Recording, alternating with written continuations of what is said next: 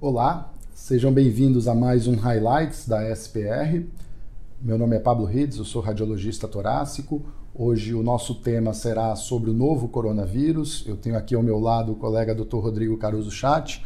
O Rodrigo ele é médico radiologista do Hospital Israelita Albert Einstein do INCOR e ele teve a oportunidade de ter acesso às imagens de alguns casos que foram enviados da China. E com isso, né, a gente gostaria de ouvir um pouco da experiência né, dos casos que ele viu e trocar um pouco de, de ideias a respeito do tema. Então, Rodrigo, muito bem-vindo e obrigado pela presença. É, eu que agradeço, Pablo, o convite. Queria agradecer também à Sociedade Paulista pela oportunidade. Eu tenho certeza que a nossa conversa é, será muito proveitosa. Bom, é, dando início, a gente tem visto o noticiário aí a cada dia, né, com um aumento do número de casos diagnosticados pelo novo coronavírus. Né? Esses números já estão perto dos 80 mil casos, uh, com cerca de quase 3 mil mortes. E o epicentro né, dessa uh, doença começou em Wuhan, na China, mas já vem se alastrando pelos cinco continentes, são mais de 40 países com casos diagnosticados. Os Estados Unidos já tem mais de 50 casos uh, confirmados, e nós tivemos no Brasil, o primeiro caso confirmado essa semana, é, e o que traz para a gente um alerta e, e muita discussão, muitas dúvidas que a gente precisa avançar no tema. É, uma das maiores revistas da nossa área, que é a Radiology, já recebeu mais de 170 publicações, submissões né, de trabalhos é, nesses últimos meses e a maioria focando nesses achados da tomografia computadorizada. Como o Rodrigo teve acesso, né, e, também vendo isso, eu queria saber dele né, a respeito dos achados da tomografia computadorizada, quais são aqueles achados mais comuns. Então, os principais uh, achados da pneumonia pelo novo coronavírus na tomografia são as opacidades em vidro fosco, geralmente bilaterais, envolvendo vários lobos pulmonares, e o que parece mais interessante é uma distribuição predominantemente periférica e posterior das alterações uh, nos pulmões, principalmente nos lobos inferiores.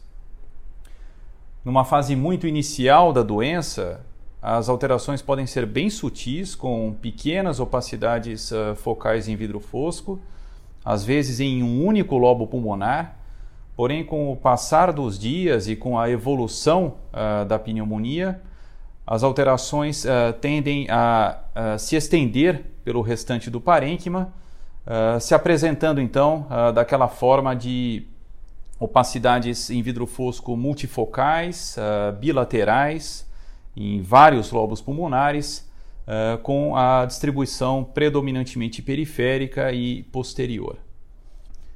E a radiografia é capaz de mostrar essas alterações? Então, Pablo, uh, como o achado principal da pneumonia pelo coronavírus são as opacidades em vidro fosco, a radiografia acaba tendo um papel uh, claramente uh, menos importante do que a tomografia no cenário atual, porque a gente sabe que as opacidades em vidro fosco muitas vezes não são perceptíveis na radiografia. Claro que uh, diante de um infiltrado uh, mais extenso ou uh, pacientes que desenvolvem consolidações alveolares, a radiografia vai mostrar as alterações. Né? As consolidações alveolares também são vistas na pneumonia pelo coronavírus, especialmente nos pacientes que evoluem um pouco pior. Tá, e voltando à tomografia, a gente observa outros achados como lesões escavadas, linfonodomegalias, derrame pleural. Então, uh, existe uma série de publicações recentes, como você eh, bem colocou, e uh, nódulos, uh, cavidades, linfonodomegalias e derrame pleural não são comuns em pacientes com pneumonia pelo novo coronavírus, uh, de modo que geralmente a gente não observa isso na tomografia. Então, o vidro fosco seria o único achado que a gente encontra na tomografia? É, não. Uh, o vidro fosco é o principal achado, mas não é o único achado. Uh, então, espessamento septal e um reticulado mais fino uh, podem surgir em meio às áreas de vidro fosco, dando origem ao chamado padrão de pavimentação em mosaico, que é um clássico padrão da tomografia de alta resolução, que a gente já conhece e é descrito em várias outras doenças, incluindo infecções pulmonares, proteinose alveolar, pneumonia lipoídica e por aí vai. Além desse padrão de pavimentação em mosaico, Uh, outra alteração que frequentemente é, é, é, observada são as consolidações alveolares. Uh, especialmente nos pacientes que evoluem uh, um pouco pior, as opacidades em vidro fosco tendem a progredir para um padrão de consolidação alveolar, também com uma distribuição predominantemente periférica no parênquima e, naturalmente, nos casos mais graves mesmo, a tomografia pode mostrar uh, consolidações uh, difusas uh, pelos pulmões, com um padrão semelhante ao que é visto na síndrome do desconforto respiratório agudo. Existe uma temporalidade das alterações na tomografia computadorizada? Como que isso tem sido visto? É, em linhas gerais, o, o, que vem sendo dito é que o pico das alterações tomográficas geralmente ocorre ao redor de 10 dias após o início dos sintomas clínicos. Uh, nos pacientes que evoluem bem, as alterações uh, uh, geralmente começam a melhorar a partir de duas semanas do início dos sintomas, embora elas possam persistir por até um mês na tomografia. Claro que, como a gente sabe de outras infecções, a melhora clínica geralmente antecede a melhora dos achados de imagem. E em relação à taxa de mortalidade do novo coronavírus, o que, que tem se observado?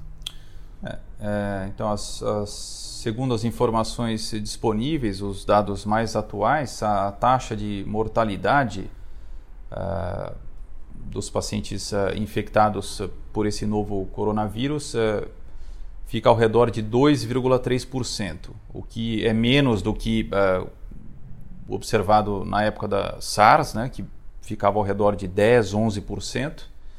Uh, porém, uh, o novo coronavírus ele se transmite muito facilmente, né? ele é muito facilmente transmitido de pessoa para pessoa e justamente por isso que a gente uh, vem observando esse aumento da preocupação uh, no mundo todo com o alastramento da, da infecção.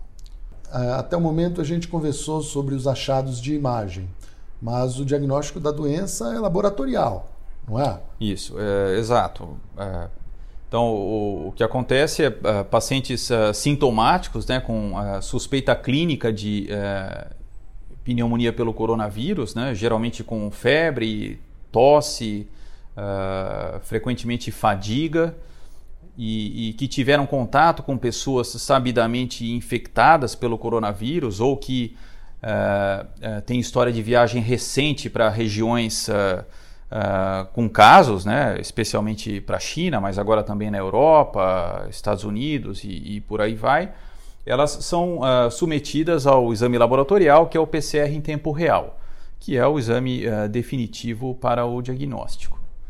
Tá, então nesses pacientes que têm o PCR positivo, né, com o diagnóstico confirmado da doença, a tomografia computadorizada ela pode ser normal? Pode, pode ser normal. Uh, isso a gente, a gente vê não, não somente na, na, infecção pelo coronavírus agora, a gente vê isso em outras uh, infecções virais, né? Isso é um é, é sabido uh, de todos nós. Uh, isso depende também do tempo decorrido entre o início dos sintomas e a realização da tomografia. Então, existem publicações recentes no Radiology mostrando que eh, pacientes que fizeram a tomografia nos primeiros dois dias após o início dos sintomas, eh, somente cerca de metade eh, deles apresentavam sinais de pneumonia na tomografia. Por outro lado, se a tomografia é feita entre 3 e 5 dias após o início do quadro clínico, essa porcentagem já sobe para 80%. Então, esse é um fator que influencia o fato da gente encontrar ou não alterações na tomografia. E o contrário, pode acontecer ter alterações na tomografia computadorizada, mas em pacientes que ainda não confirmaram uh, o PCR? Então, é, essa é uma questão uh, bem interessante. Uh, existem casos de Wuhan, na China, descritos não só no Radiology, mas também em outras revistas, de pacientes que apresentavam sinais absolutamente compatíveis com pneumonia viral na tomografia de entrada, uh, porém cujos uh, exames laboratoriais, no caso PCR, eh, eram inicialmente negativos. Uh, esses pacientes repetiram o PCR depois de alguns dias, às vezes mais de uma vez, e alguns deles positivaram o exame laboratorial dias depois de já apresentarem sinais tomográficos de infecção pelo vírus.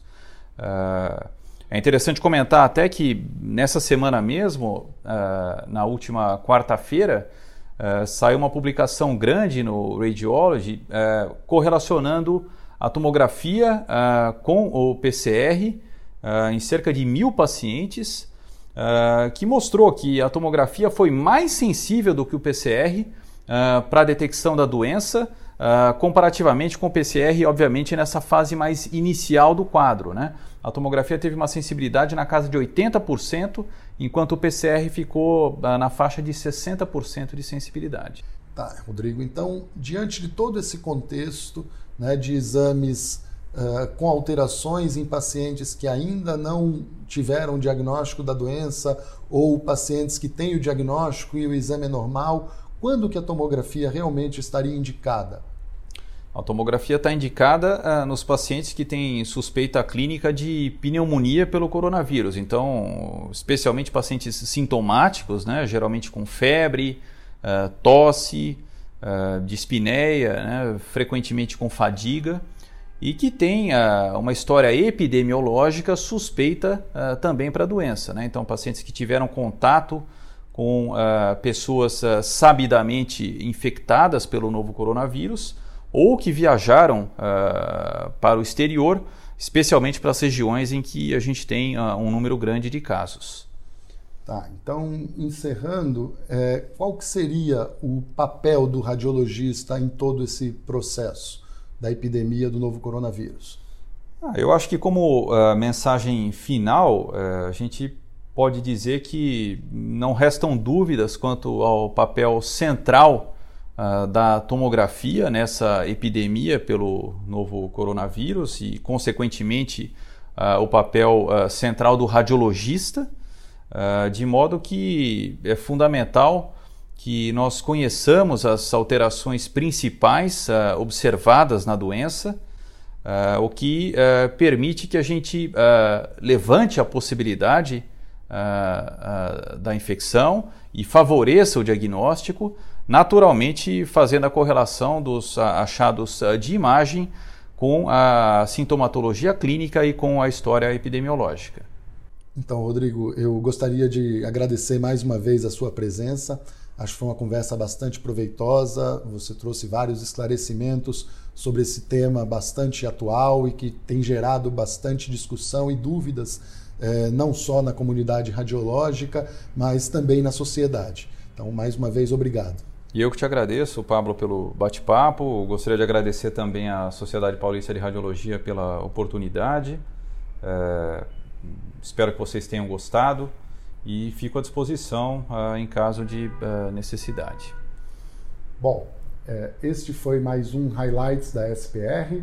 Continuem nos acompanhando no YouTube e nas redes sociais da Sociedade Paulista de Radiologia. Obrigado.